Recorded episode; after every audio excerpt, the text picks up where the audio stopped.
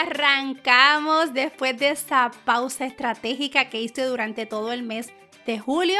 Vamos a comenzar una miniserie, lo que aprendí de negocios, en mi viaje del otro lado del mundo. Bienvenido, bienvenida. Mi nombre es Keila Florán y este es tu espacio. Soy la voz detrás del podcast, Equipando tu Mochila Empresarial, un podcast que precisamente es lo que hace. Equipar esa mochila del viaje del emprendimiento con estrategias de claridad, enfoque, acompañamiento, para que puedas tener un negocio de impacto y transformación rentable, pero alineado a una vida de disfrute.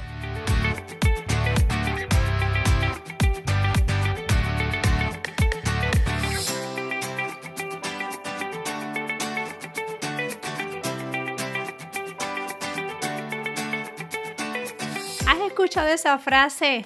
Es que vende más que un árabe. Tuve la bendición de ir a Egipto y te tengo que decir, después de estar con ellos aproximadamente una semana, definitivamente son expertos en las ventas. Y dentro de tantas cosas que aprendí, hay cinco que me gustaría destacar y las pudieras utilizar de inmediato en tu negocio. Yo sé que este semestre de agosto a diciembre es puntual para ti, particularmente si tienes un negocio de retail, porque vienen muchas temporadas, así que aprovecha al máximo la oportunidad de verdad de vender más con estas técnicas que te traje de Egipto.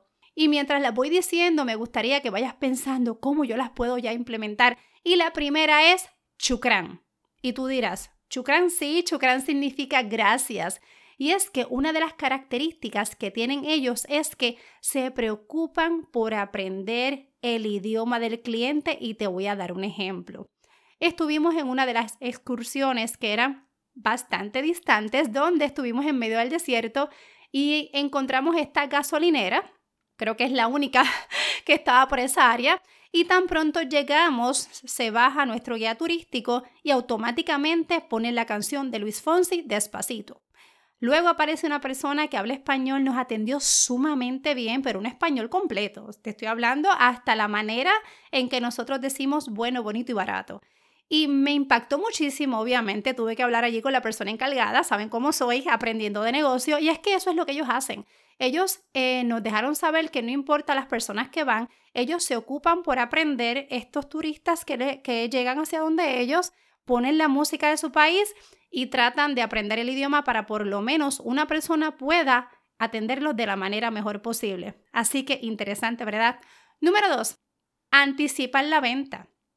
¿A qué me refiero con esto? No importaba el lugar que yo visitaba. Cada vez que tú ibas al lugar de compras o alguna tienda, ellos te daban esta hoja en papel. Habían otros lugares que podían ser, ¿verdad?, un poquito más adelantados en tecnología, y tú podías escanear el barcode donde simplemente decía el nombre de la tienda y tal vez del uno al cinco para que tú escribieras los artículos que tú ibas a llevarte. Y yo decía, pero es que yo no, y si yo no quiero nada, es que era de tal manera que tú... Es como cuando tu nene, si tiene hijos, te dice, mira mami, quiero comprar libros en el book fair, y ellos de antemano te dicen el libro que quieren y tú ni siquiera has dicho que se los vas a comprar. Pues eso mismo hacen los árabes. Eso te invita a pensar, mira, pues déjame ver si quiero algo, y si hoy tal vez no lo quieres, puedes que vuelvas a buscar eso que tú anotaste. Es interesante, ¿verdad? Número tres, su seguridad al vender. Y escúchame bien, yo me considero una persona que no soy impulsiva a la hora de comprar porque me gusta, ¿verdad?, tener la casa con poquitas cosas, pero te tengo que decir que la manera en que esas personas a mí me vendían muchas veces me hizo flaquear. Era tan interesante, conocían tan bien ese producto o servicio que yo misma estaba convencida de que les tenía que comprar, así que su seguridad al vender fue puntual. Número cuatro, escucha detenidamente tu necesidad. Otro ejemplo es que entramos a esta tienda de aceites que eran este, de, ¿verdad? de aromas y curativos, y cuando terminaron la presentación, que estuvo muy bonita, nos recibieron con café, nos recibieron con té. Al final, cuando nos enseñan los frascos, eran muy grandes y definitivamente pues teníamos miedo que se rompieran en la maleta, no podíamos llevarlo. Cuando presentamos esa objeción de venta, ya ellos estaban listos. Ellos tenían otros frascos más pequeños, ellos los pusieron dentro de unas cajas.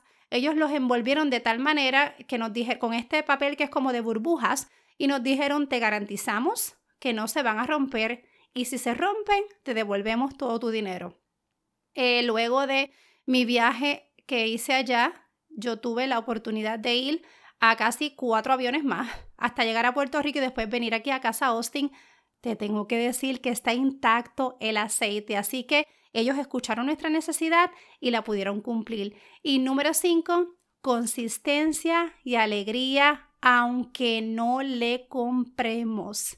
Fue una de las cosas que más me impactó, porque definitivamente yo no puedo llevarme en la maleta muchísimas cosas y como te dije, pues no soy impulsiva en las compras y muchas veces tuve que decir no, no gracias, no me lo puedo llevar, no lo quiero, no lo deseo, y no importaba el tiempo y esfuerzo que ellos tuvieron conmigo, explicarme todo lo que vendían. Al final del camino, cuando yo les decía que no, terminaban con una linda sonrisa. Yo te pregunto, ¿tú eres de las personas que te molestas cuando te fajas vendiendo, verdad? Como decimos en Puerto Rico, y te dicen que no. Hay mucho que reflexionar ahí. Así que te las repito. Chukrán, gracias. Preocúpate por aprender el idioma de tu cliente. Y tú me dirás, pero es que Keila, yo hablo español, mi cliente también.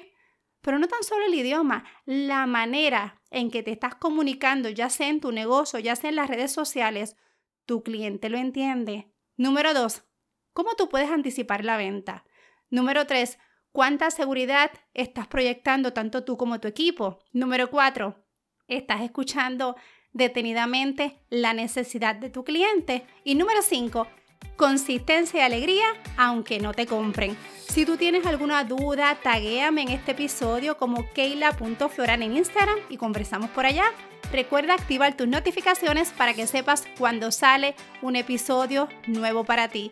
De verdad que he extrañado estar aquí en este espacio contigo en el podcast. A ti yo te deseo que tú tengas una tremenda semana. Y recuerda, estamos escribiendo esta ruta del veinte veintitrés como a paso firme.